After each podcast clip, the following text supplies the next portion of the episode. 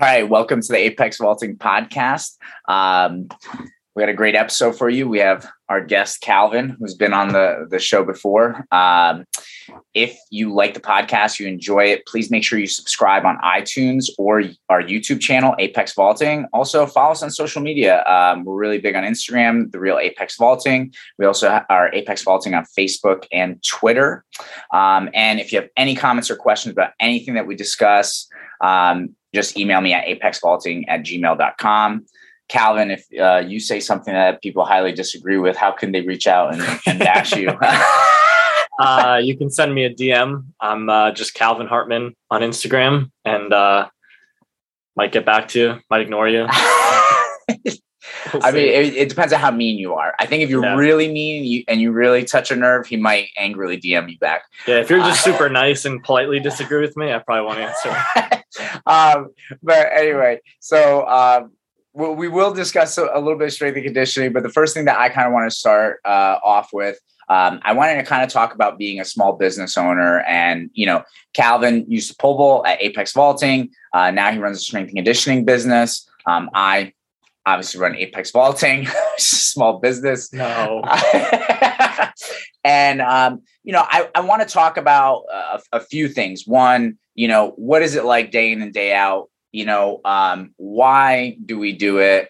Uh, three, what are maybe some good goals? And and let let's start there, right? I I think um, one of the issues that I kind of have in the pole vault community, and you can maybe talk to me about the strength and conditioning community, and and maybe some people that uh, you know, we don't have to name names, but like maybe someone you were like, oh man, that guy's killing it. And then you find out later, you're like, oh, this guy's not killing it, you know, and, um, for me, I, I follow Two Brain Business, uh, which I know me and you talk about a lot. Um, it's this yeah. guy who is a CrossFit gym owner and he's a mentor to a lot of business owners. And some of the things that they talk about is like, you know, having a gym. Um, and look, I, again, I, I, don't know for people who are listening, like, why does he keep saying the word gym? It's like if you have a pole vaulting club, I hate to break to you, you own a gym. That's that's what it is. You, you, right? You are a service provider, and the gym activity just happens to be pole vault instead of you know baseball or basketball or just strength and conditioning. But it's still a gym, and we're providing a service. And I want to kind of talk about that mentality. Um, that being said, this podcast they talk about uh, two brain business. They talk about small business owners of gyms how your goal should be to get like maybe 100 150 clients. And if you could do that you can kind of bring in about $300000 right? And that's pretty good. Like if you can get your business to that point that's awesome because now you could potentially hire a full-time employee. Um, you can have some part-time people. So now you know i mean you're still the business owner. You're still doing a lot of work but you know it's kind of spread out and you service all these clients. You have a really really good stable business you know um, i mean what, what I, I just talked about the two brain goals. What about for you calvin? Like you i mean one how, how long have you been doing what you're doing right now? And what are your maybe more immediate goals? Maybe like 300000 sounds like crazy that's far away but look what are maybe some more immediate goals for you? I mean you're always trying to get more clients in the door and give them as good of a service as you can. Um, and for us th- this gym's a little bit smaller than i think the gyms that chris cooper's talking about. We take on anywhere right now we have about between anywhere between 25 and 30 clients. And uh, i would love to see that grow a little bit more. Mm-hmm. that's the immediate goal is to get a little bit more clients in the door. Um, and as far as you know long-term goals i would love to be at that like you know 45 to maybe 50 clients a month goal. But again our gym is a little bit different. We we um, we give clients a little bit more personalized experience we call it small group personal mm-hmm. training as opposed to training people in bigger groups. Um, but and, one of the more what, what's even like, and when I'm talking about like the financial numbers, and I know a lot of people don't even they're like, why why are we talking about this? But it's like, in order for the pole vault industry to grow, people need to realize, okay, yes, you can make a living off of this. There are certain attainable goals. You know, what about even just from a financial standpoint? Like when we talk about in a year and we're talking about gross, so before expenses. I mean, what's a number in your head that you'd like to hit? Let's say in two years, you know? Um, gross before expenses. I would love for the gym to make between, and this is just our in-person clients. We also have our online clients, which are completely separate. It's like a separate revenue stream, but I think it would be great if the gym could make between 10 and 15 grand a month. Okay, so I mean, de- definitely, you know, around like 120 grand, right? Yeah. So I mean, like, just to speak about a little bit, you know, I know this is like maybe a little bit crazy or overshare, as some people would say, but like at Apex Vaulting, I think you know the best we've ever done in a year is about like 144,000, you know, gross. Um, and then you know, before COVID hit, um, our winter season, that was our best winter season. We were over 40 grand that winter alone. And our, our seasons are about two and a half months. Um, spring is also always bigger than winter. So I was like anticipating like we might hit 50, you know? So, I mean, I was looking to kind of break the 200 grand um, mark before COVID. You know, obviously after COVID, you know, things slowed down. We were closed for four months. It was a little slow in the beginning. Um, we're definitely getting back. I'm very happy with how we finished, you know, last spring and summer and stuff like that. Excited for indoors, you know, hopefully the world doesn't go on fire. Um, but, you know, it's like that that's what Apex Vaulting has done, you know, and now we have, you know, our second location in Long Island you know brad and toby are the owners. That's their gym. It's a it's a franchise location. And you know and i talk a lot with them about these type of things because it's important. Like you can't like the polo industry can't grow unless people are actually professionals. Like they're doing it for a living. Because i think a lot of times people are looking at certain clubs where it's like this is really something this person does on the side it's not something they do every single day. And let's let's even talk about growing clients, right? Like we were kind of talking about this before. You yeah. know, um, so what kind of Instagram posts do you think are most effective at getting you uh, clients, Calvin?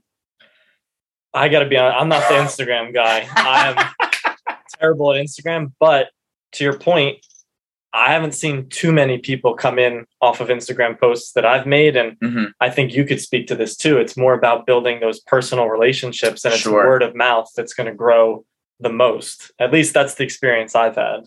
No, yeah. Listen, I think 100%. I think, you know, does the social media for Apex help? Yes. But a lot of times, like if we're being honest, like, you know, a lot of the the people that reach out to me due to social media are like, I don't know, thousands of miles away. Like it could be right. somebody from California who's like, Hey, I saw your Instagram post. Can you check out my video and help me out? Which again, we do that. I, am so happy to help and I'm grateful to help. Um, but it doesn't always get you business right through the door. Like Calvin said, it's taking the like the long approach, right? It's like it's not short term stuff, it's long term, taking the long haul into this and word of mouth. Do the best job you can with the person that's in your gym right now so that they have a good experience. They tell their family, they tell their friends, they tell their teammates how awesome of experience is.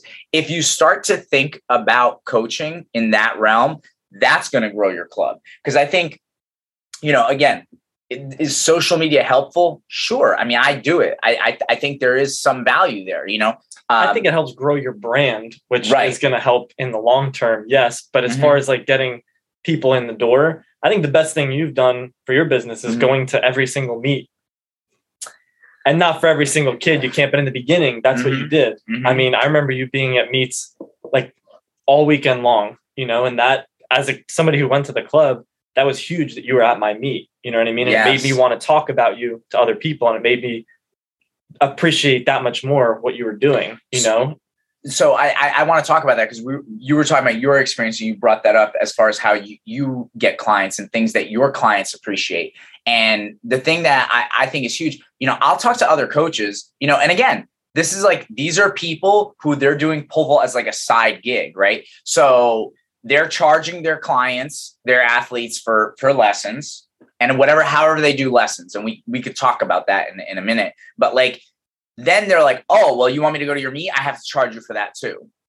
And so, and then it's like, oh, you need poles? I got to charge you for that too. And then all of a sudden, I mean, you're nickel and diming your clients. Like, I, to me, I always felt I was like, this is not the way it's supposed to work, right? Like, just like, again, I think when you have a pole vaulting club, it's a pole vaulting gym, right? It's a gym. You need to provide the equipment right? Yeah. If I wa- if I walked into a strength and conditioning place, like, yo, you didn't bring your 45 plates? Like, we only got barbells. We don't have plates here. Yeah. Yeah. You bring your dumbbells too. Yeah. Yeah. I'd be like, all right, I, I, I, need to find a new place, bro, or I'll just like lift in my garage by myself. Right. um, the other thing is too, and and you could speak to this about your personal experience with your clients, but it's like I always felt it's like you come to my gym, you got here because you want to you get you want to get really good, and me going to your meets is going to help you jump higher.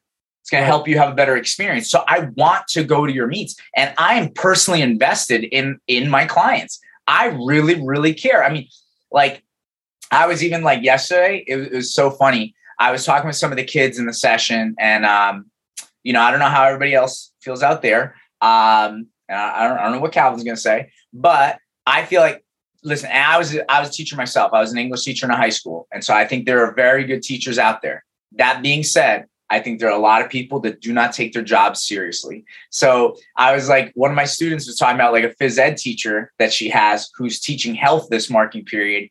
And she's like, it's blatantly obvious the guy is miserable in the health classroom. He doesn't want to be there. Kids are talking over him. He doesn't discipline anybody. The classroom management is terrible. And he's just having an awful time.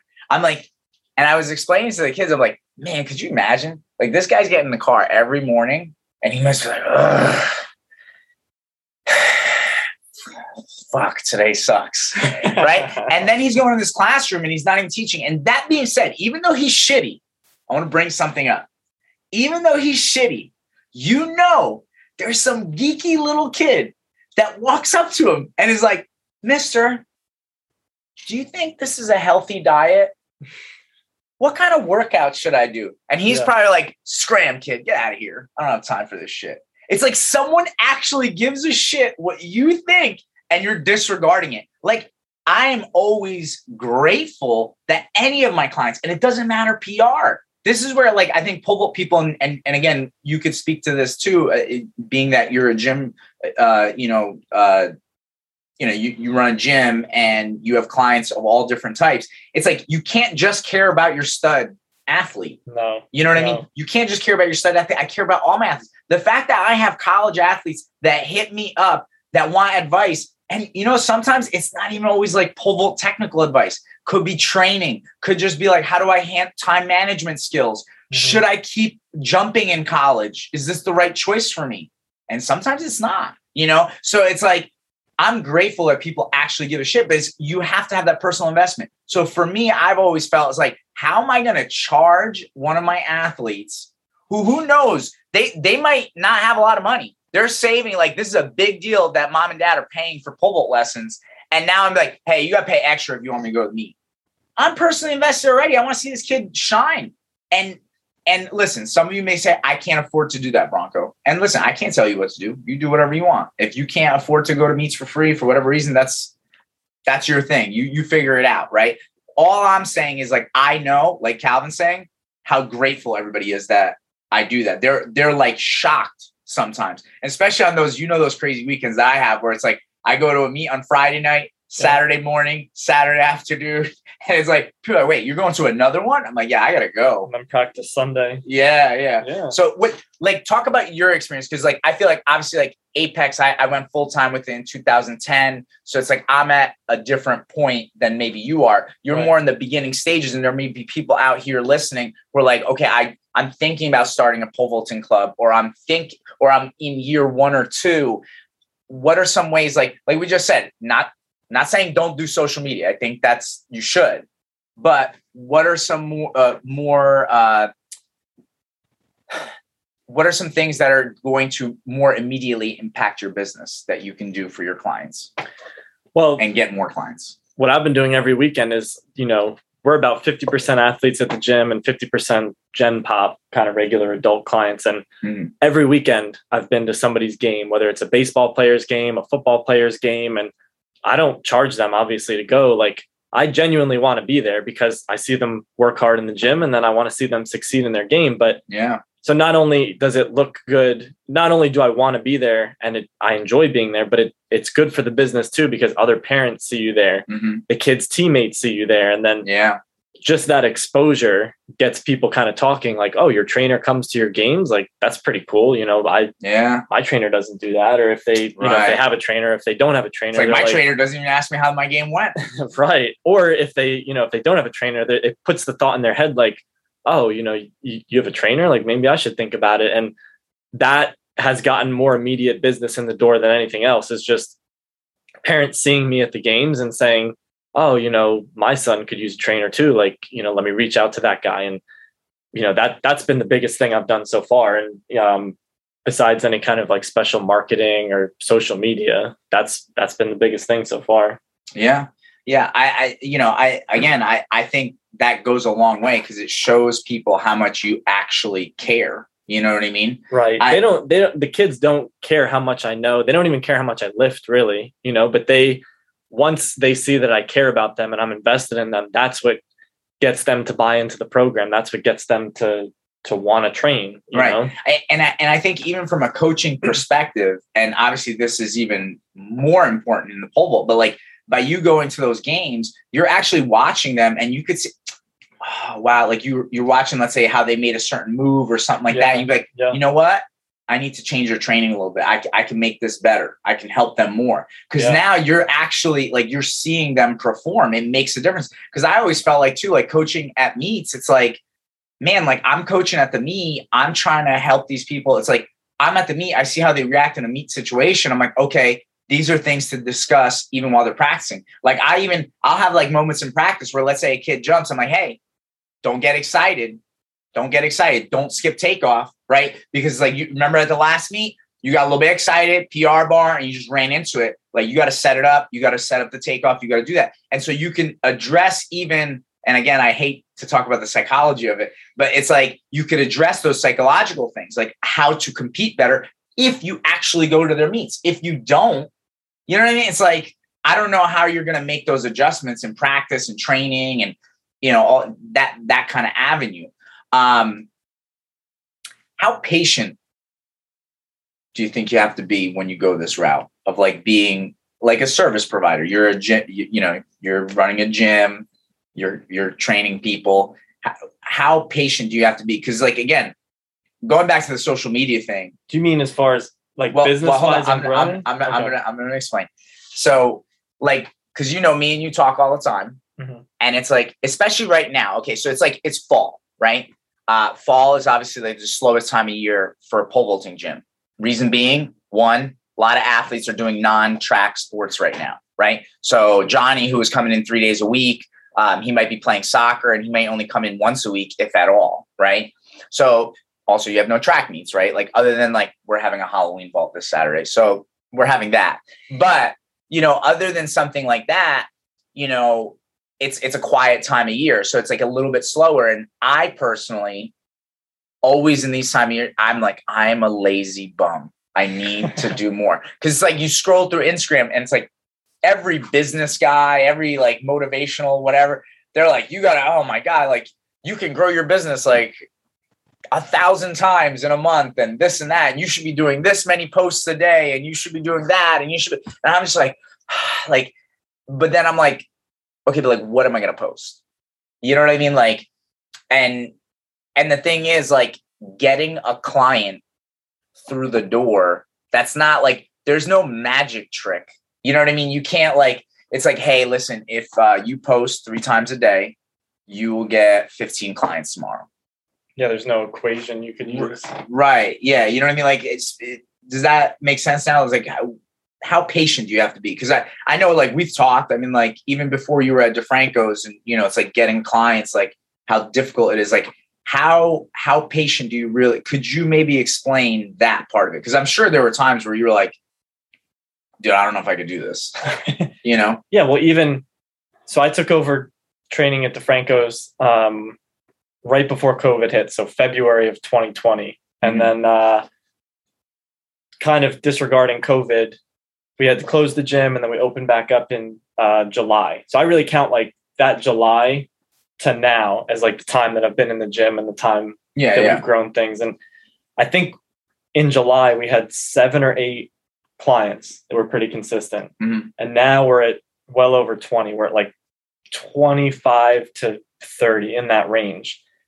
And that took a year, mm-hmm. a year plus, a year and a couple months and it fe- every day doesn't feel that different like every day i'm in the gym like you know it doesn't feel like I've made that much progress. And I kind of Yeah. have to look back and say, okay, I have made a lot of progress, like from seven or eight to 25 plus. Yeah. That's a big change, but it doesn't feel like it. And Right. being patient in the long run, I think is super important. That's something Gary Vee talks about a lot. He's like, you got to be, you got to hustle in the micro, like do the most you can in, in the day to day, but then long term, be super patient.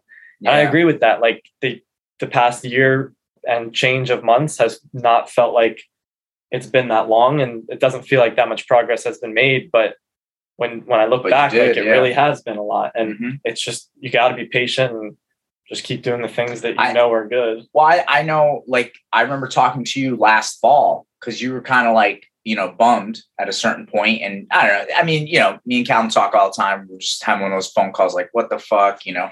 And, uh, you know, and I was like, yo, but like, time out. I'm like, you literally already told me that you have more clients now this fall than the fall before COVID Right. that's huge. That's huge, you know? So, I mean, like, even for people who are listening out there who are like, oh man, maybe it's like, you know, it'll be tough during COVID.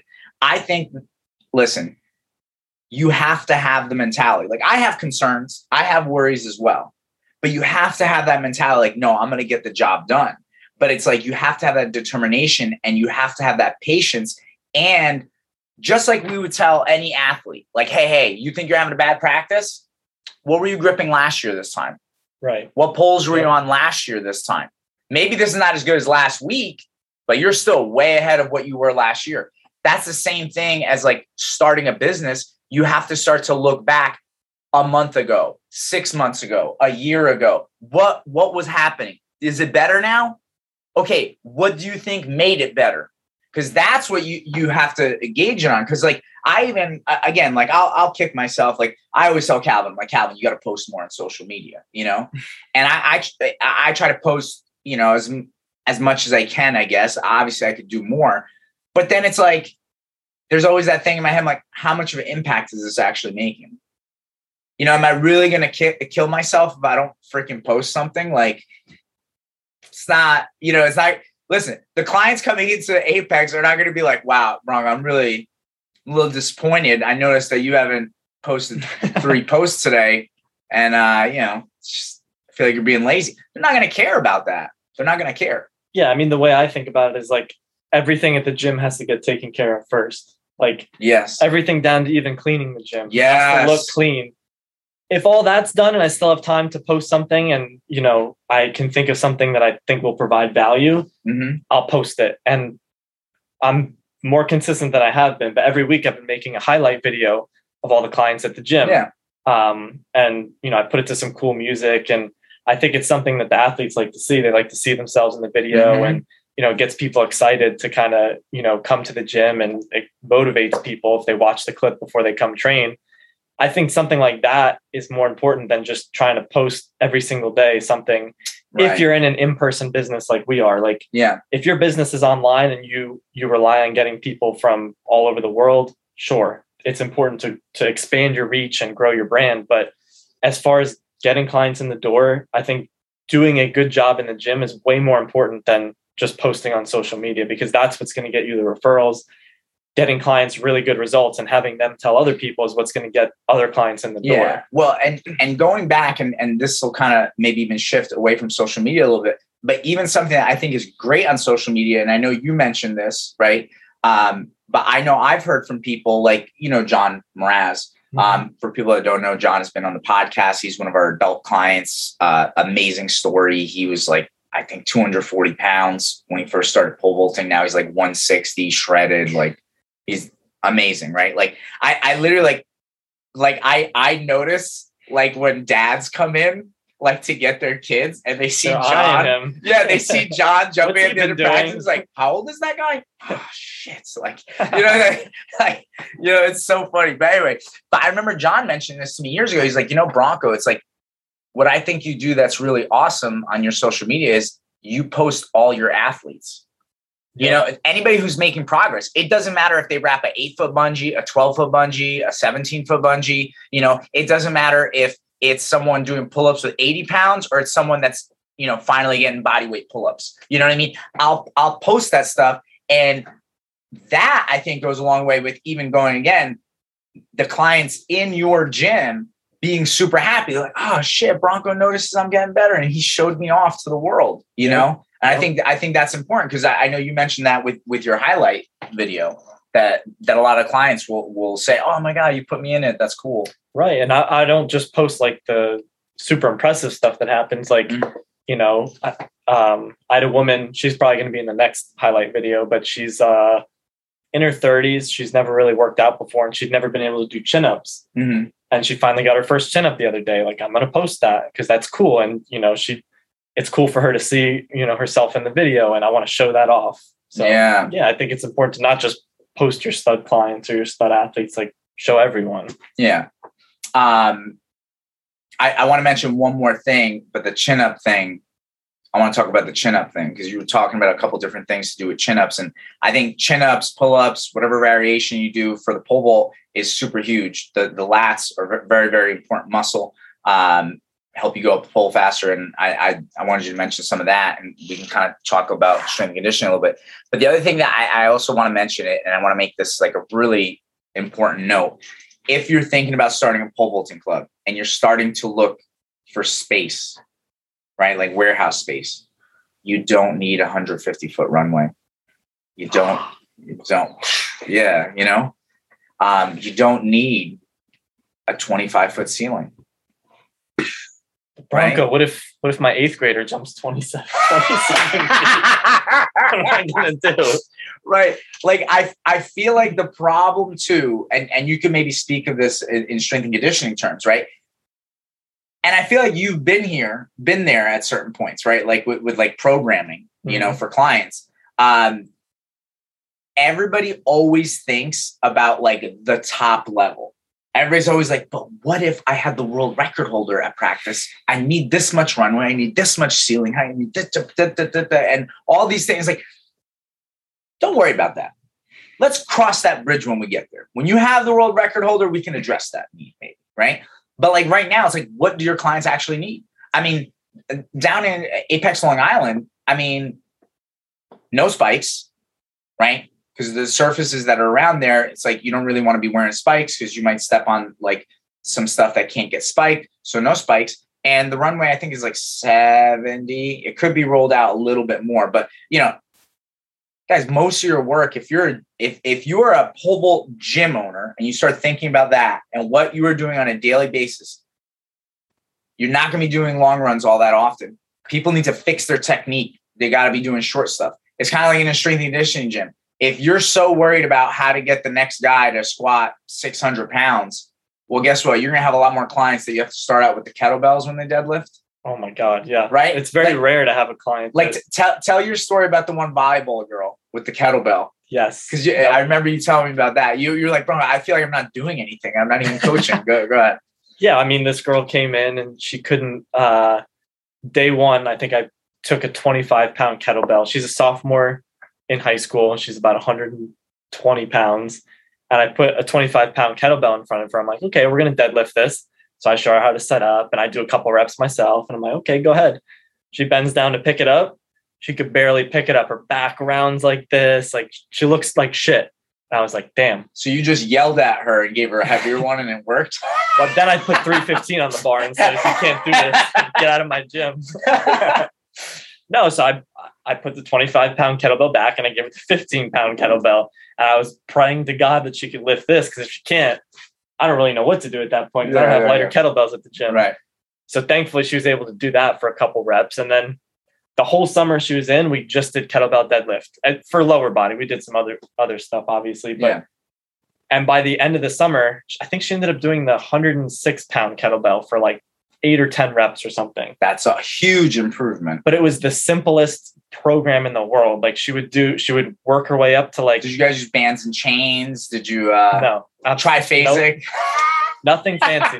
we literally did, I had her do the 15 pound kettlebell for five reps. Then the next week we would try for a couple more reps. Then we would try for a couple more reps. Once she could do 10 reps with it, I'd bump the weight up and bump the, the uh, reps down and we would just start all over again. We did that for the entire summer, but that's what she needed. It was very simple, you know, nothing complicated. And it worked. By the end of the summer, she could do, I think she did the 106 pound kettlebell for for eight or Yeah. 10 reps. I don't remember. But Yeah, and and and I think even to bring this to kind of like pole vault terms, you know, sometimes we want the fancy, fancy stuff, right? Like we'll see some professional do some fancy drill or a backflip off the end of the jump, or maybe there's like somebody has like some fancy like equipment that they rigged up a pole and it bends and they're doing some. Listen, if you're gonna have way more athletes that come in that can't do a pull up, and you're gonna need to get them to the point that they can do a pull up. That you have to learn to deal with. Forget about that that world record holder for a minute right? Mm-hmm. Then it's like dude you're gonna have people doing one left two left three left four left drills a lot. Like for, like so use an example imagine you have someone can't do a good takeoff. They're not good at jumping up maybe it's a leg strength issue so you're gonna have to train them lower body right um, maybe they just don't know how to jump up um, maybe they get pokey at the box, right? Like they're poking their hands down and get collapsing, right? It's like you're gonna have to rep out those takeoff drills. And you may feel like as a coach, you're like, dude, we're not going up a lot of grip. We're not going up poles. This person's not wrapping a higher bungee. But if they have a crap takeoff, what are you gonna have to do? You're gonna have to do takeoff drill, takeoff drill, takeoff drill, takeoff drill. Now you might have to sprinkle in a little bit of full jump. You know what I mean? They still got a pole vault, right? But the thing is, like, you're gonna have to hammer that takeoff drill till it's good. And once that's good, you got to work on the next link in the chain. You know what I mean? And and that's how you have to address it. So before you start worrying about like, well, you know, do we need to buy a different pole with a sail piece that's further up or further down? And do we need to maybe go up two and a half pounds or whatever? No, like you're gonna have to fix people's takeoff. You're gonna have to teach them how to swing. You're you're gonna have to teach them how to grip the pole. This is something like I feel like it's it's like wild, right? Like because I'm sure in the, like the lifting world, it's like people look at something that somebody does that's amazing. Like I don't know, like I always think about like someone like a Barry Sanders who played football and he was like a running back. I think he was 205 and he was a 600 pound squat. Right? It's like everybody's like, oh, how do I get to that? You know what I mean? But it's like in the pole vault, it's like same thing. It's like everybody's like, well, how do I get this guy on a 15 foot pole? Does he even grip the pole properly? You know, like I always talk about this. I feel like it's huge and it's something that anything that's important has to be repeated. I think also all the Yeah. time. I'm sure it's no different for you uh, at, at the gym. You know, it's like I'm always like, dude, you need the pole to go middle of the palm, not diagonal, because you'll see that diagonal grip where people are like this. That's not good. I want that pole middle of the palm, fingers, thumb, tight squeeze, right? And I'm always talking about that. You'll be shocked if you start paying attention. You know how many kids open their hands before the tip hits the box? This is ridiculous. And it's like, and then you're wondering why the kid collapses, you know? So it's like, these are things that have to be done over and over. And if you really start to open your mind and start thinking about what it is to coach pole vaulting or what it is to, to be in a service industry like a gym, you know, it's like you have to address the needs of your client, not the needs of your ego as a coach. Because I think too many coaches like, well, I want to coach state champ. That's cool. Do you have a client that could win a state title? Do they even want to win a state title? What if this kid really loves soccer too, but he enjoys pole vault, so he's going to come in once a week, but still play soccer, and that's his number one? What are you going to tell that kid they can't pole vault? What do you have an elite gym? Are you running an elite gym? How many elite people do you have in your gym? Because that's the thing that I, I find crazy. Don't get me wrong. It's like, and if that's that's your goal, that's fine. I just that I don't know how that becomes a business, especially in the pole vault industry. You know what I mean? Because pole vault's not that big. I don't I don't know how you would get to that point. It's not like there's no like uh job openings for professional pole vault coach like that you can't find that right whereas like in strength and conditioning i mean it's possible right like you'd be a d1 strength and conditioning coach you get hired by the giants or whatever you know what i mean like that is like somewhat a pathway in pole vault that's that's not there guys all the d1 coaching positions volunteer Yeah. so you know like it's different you need to wrap your head around that you need to help service your clients so that being said and I don't know what time it is. I want to make sure we don't go crazy on time. Two thirty. Okay. Um, we're gonna finish with this. We're gonna help you guys right now. Calvin told me the secret. This is the secret. You Yeah. can't do a chin up, this is the program. All right. It's a This is secret. I can't tell. no, but I mean, I, I think this is a good variation. Like at Apex, we've always talked about the TRX rows, um, you know, stuff like that. I might even we could post some of these on yes Instagram. what i was going to say is why don't why don't you describe this, describe your athlete. You can even like flash it up, give people a moment. They can maybe screenshot it. Yeah. And then we can even like, I could take the laptop and walk it over and you could demonstrate on this video. So for the podcast listeners, right? Because Yeah. podcast listeners, do you really want to have to get off of YouTube and go on Instagram to see our video? I mean, you should, and you should still like that and share it and follow, but you'd like to just see it right now. I mean, you're already, we're already doing this thing. We're watching the podcast, right? Yeah, they can Okay. just keep watching. Okay. Um, go ahead. So tell us about your client and and this uh, chin up progression or chin up program that you have. Yeah, so I have a a high school baseball player, uh, and when I first tested him, when he came into the gym, he did two chin ups, Two. and the first one was good, and the second one was kind of shitty. So I counted as two, but it really was like one good chin up. Right? so he came in probably mid July, and we trained the rest of July, August, and then September.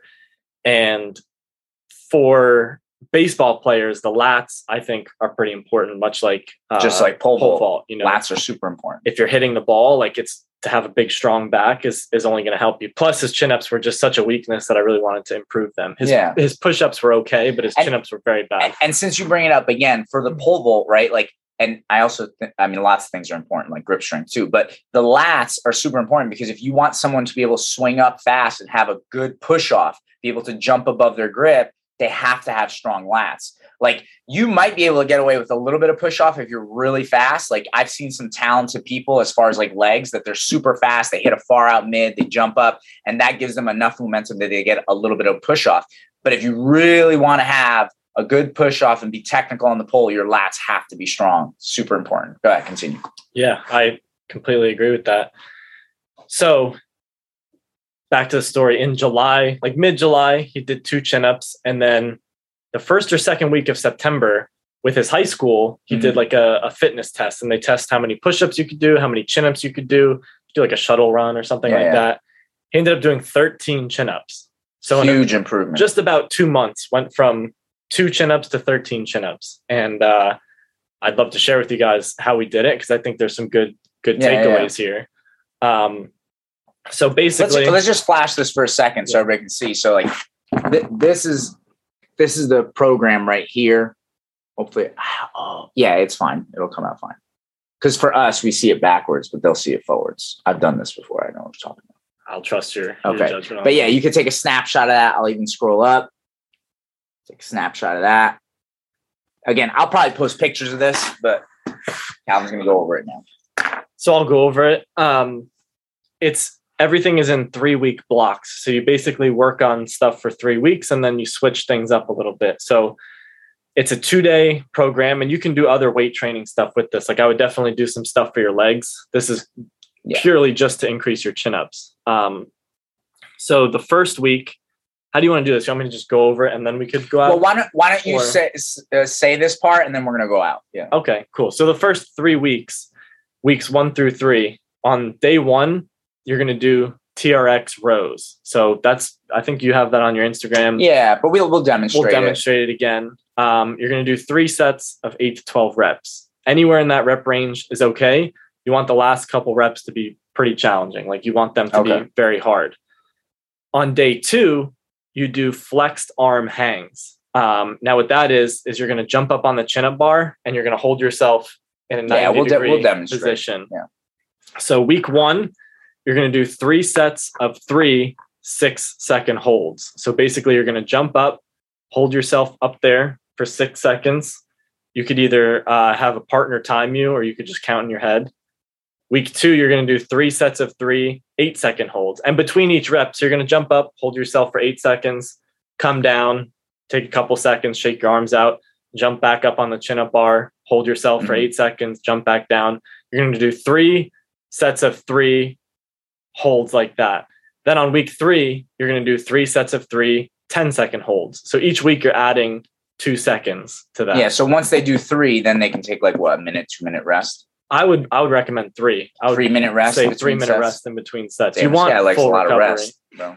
There's a lot of research lazy. on on rest. very lazy. Very lazy. Yeah, Dude, you should have seen this guy tie his spikes up. Yo, I would be. That took at least three minutes.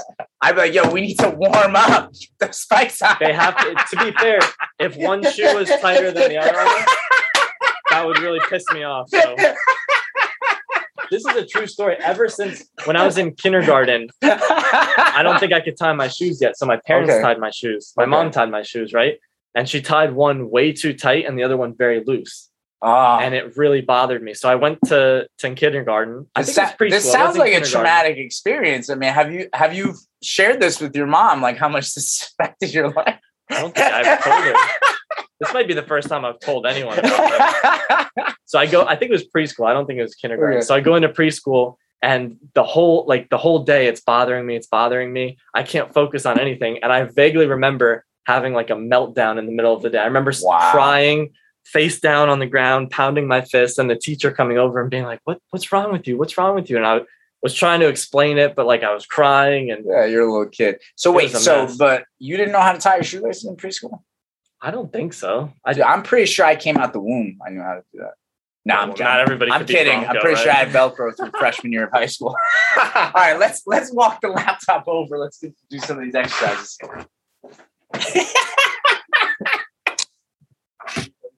Yo, but seriously, I, I would be going to those meets. I'm like, Calvin, come on, get those spikes on. Yeah, but if one was tighter than the other one. Can, can we do first? Just show a basic TRX row real Yeah, quick. Yeah, that's what I'm. Okay.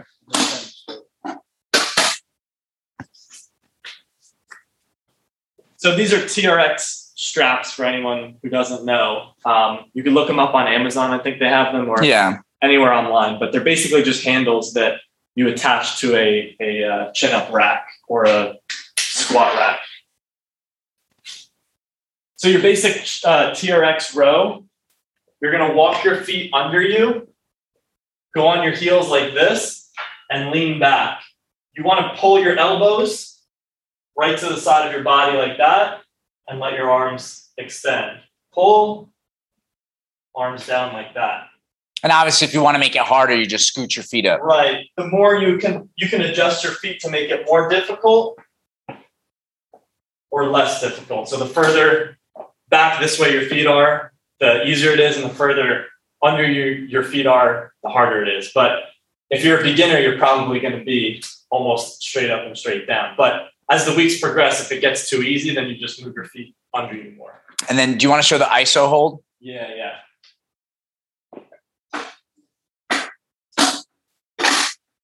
So that was day one. What you would do, you would do three sets of eight to 12 of those. And then on day two, you're going to need a bench or a box or something because you're not strong enough to actually pull yourself up. I like to go neutral grip with my uh, pull ups. It's just a little bit better on your shoulder. You can do overhand if you'd like or palms facing you, but for the healthiest shoulders, I would go neutral grip like this. So you're going to go here, and then you're going to jump. Use a combination of jumping and pulling to get yourself over the bar. And you're going to hold right here. So you would Okay. hold for six seconds and then lower yourself down. Lowering yourself down is important. You don't want to skip that step. You want Okay. to jump up, hold Yep. yourself, and then lower yourself down because you're actually strengthening your back a lot just by lowering yourself down. So week one, you would do six seconds. Week two, you would do eight seconds. Week three, you would try to do 10 seconds.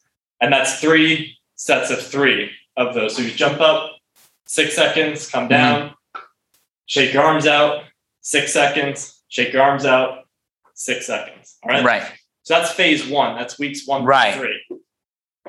So now you can show the, the stuff from weeks four through six, the second phase.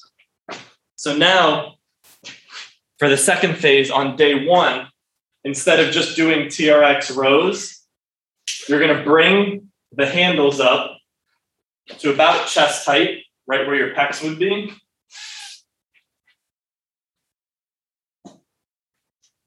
Make sure the handles are even. If they're not, you might have an athlete who has a temper tantrum. So now I call these TRX chin ups. I'm not sure what the correct name is, but this is just what I've been using. What you want to do is put your feet slightly in front of the handles. And then you want your, your butt and arms to be in line with the handle. So basically, you're in a chin up position, but you have your feet on the ground. The idea here is you're using your arms as much as you can to pull up, but as your arms get tired, you can use your feet. So basically, you want to maintain a vertical chest. So you're going straight up like this and down. And again, I would cue athletes to use their arms first and only use their legs when their arms get tired. But your feet are there because if you can't do any chin ups, you need your feet to kind of Mhm. help you. So again, you're going three sets of eight to 12 there. Yeah. So that's day one. Day two, you're going to progress instead of just holding yourself in a 90 degree position, you're going to jump up over the chin up bar and lower yourself slowly down. You're much stronger lowering yourself in any Right. exercise than you are raising yourself. So it's going to look like this jump up over the chin up bar, and then six, five, four, three, two, one. Shake your arms out. a little bit, and then jump right back up. You're going to do three sets of three reps like that. Week one, you're going to go six seconds. Week two, you're going to go eight seconds. And then week three, you're going to go 10 seconds. Okay. So that's phase two. Yeah. So now we're six weeks into the program. At this point, I would test your chin ups. If you can do at least one rep, then you can move on to week seven through nine. If you can't do one rep, circle back to the first phase and go through the first phase again. Circle back, really. Yeah. Is that a problem?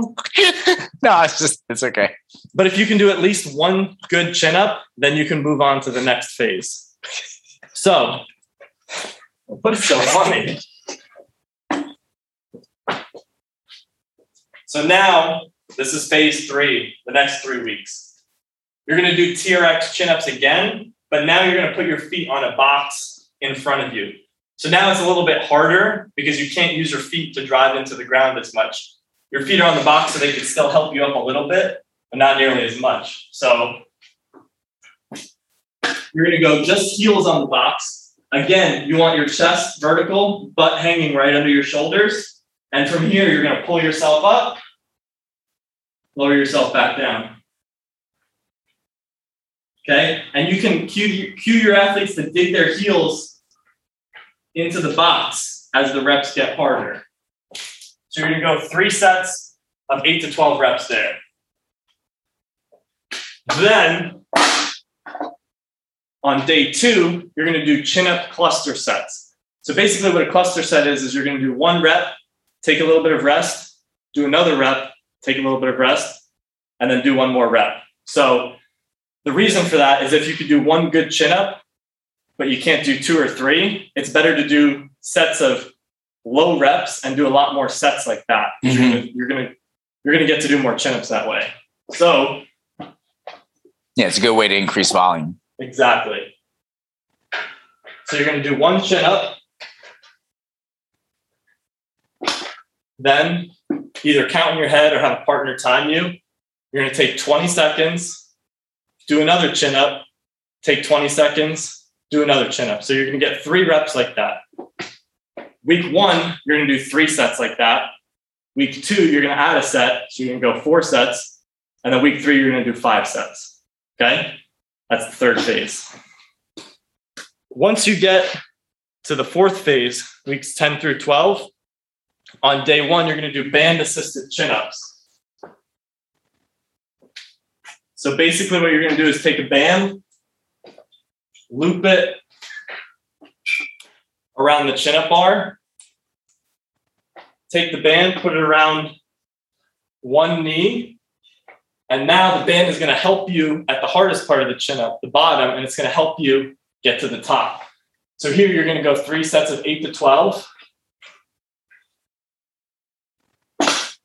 with the band helping you. Then on day two, you're going to do the same exact cluster sets that you did in the previous phase, but you're going to add weight. So I would still do sets of one, or I would still do sets of three, one, three sets of one rep. Yeah. But with weight. But with weight. So this is going to depend on your level. Start with just five pounds, then work your way up to 10 pounds. What? Then work your way up to 15 or 20 pounds, but still only do one rep. At the end of this whole thing, test your chin ups again, and I would be very surprised if you didn't do more chin ups. Yeah. No, it sounds good. Let, us go back to the desk to, to wrap this up. Yeah. Think you need more cardio in your life. I think I need to do more chin ups.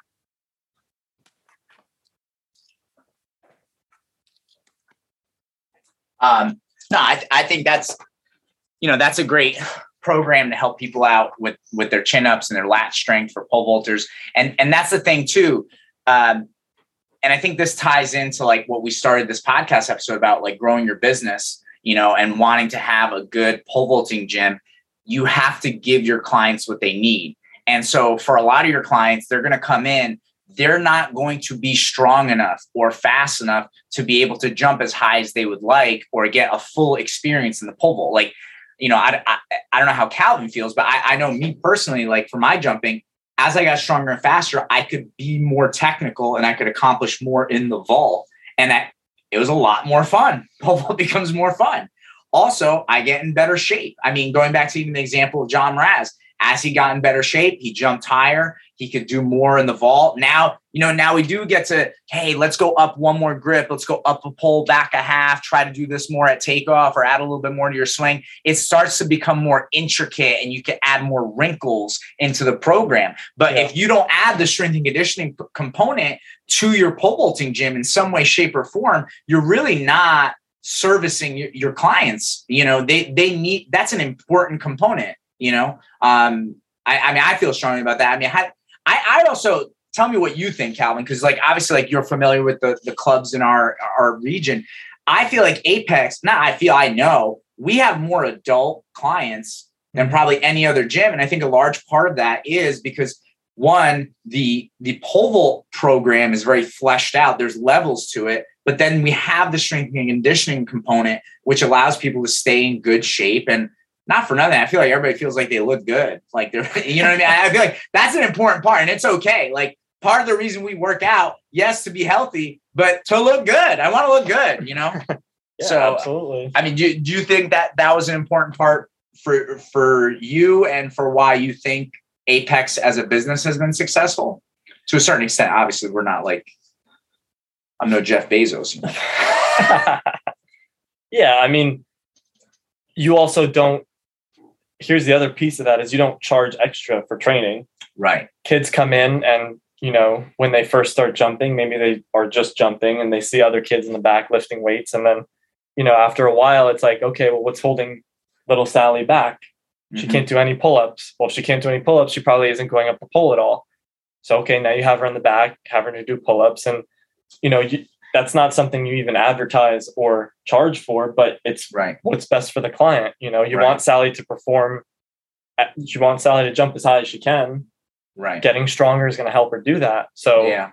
you're over delivering, you're providing more than you even say you're going to, and that goes a long way too. And and I do think in the pole vault community, it's funny. Like someone might see like a video of a professional, you know, let's say like I don't know, doing weights that are not that heavy or it's not doesn't seem important to it. Well, so and so doesn't do this stuff, and it's like right, but so and so jumps really high and you don't, so you might have to do something that they don't do. You know what I mean? It's like I mean we we were just talking about it, um, like a hamstring curl. You know that uh, am I what, what's that called? A Nor- it's called a Nordic hamstring curl. A Nordic hamstring curl. Look it up, Google it. It's very difficult. To be able to do it even at body weight is like freaking amazing. And there are some people that could just do it. They don't even have to train. They don't need a program right now for them. They can just do it. These yeah. are like freaks, right? But it's like other people, in order to get their hamstring stronger, they may never do a body weight Nordic hamstring curl, right? It's like it's that difficult, you know? Um, so it's like you can't always just look at, let's say, what the creme de la creme are doing. That well, I want to do everything exactly the way they do it. It's like one, maybe what they did to get to that level isn't what they're doing now. But the other thing is like yep. you may need to do other things to even ever get there, you know? Um, yeah, I, I, I don't know. I mean, I feel like we covered a lot. Was there anything else you would like to add? No, I think you know. I think we did good. Yeah, good job. Good job, Calvin. Let's go upper grip back a half on the next one. um, so thank you for watching the podcast. If you're watching on YouTube, thank you for listening. If you're on iTunes, obviously, if you're on iTunes, you may be like, oh my God, I didn't get to see any of those exercises. That's why you should go to YouTube, subscribe to Apex Vaulting, and then watch this podcast um, and share it with your friends. Also, you can follow us on Instagram at the Real Apex Vaulting, Apex Vaulting on Facebook and Twitter. Also, if you have any comments or questions about anything we went over, email us at apexvaulting at gmail.com. Now, Calvin, I'm a pole vaulter. I just watched this podcast. I'm very impressed. You seem very knowledgeable. And I don't have a strength and conditioning coach, but I live in Wyoming. Hmm. Can you help me? I can because we do online training here at DeFranco. So if you're interested, you could shoot me a DM. I'm Calvin Hartman on Instagram. You could also send me an email. I'm Calvin at DeFrancostraining.com. Um, and we could set you up with that. Yeah, awesome. And it, it, he has a lot of clients that he helps through virtual training. He does an amazing job. He's got a video library of like every exercise. Um, yeah, I mean, it's just, I think it's very valuable. If you don't have a strength and conditioning coach and you're a pole vaulter, um, I, I, think you definitely you need one. Um, yeah, I feel like I can go off on another tangent, but I should probably not do that right now. This podcast has been long enough. Um, all right, thanks for watching, everybody. Thank you. Oh, there's a stop.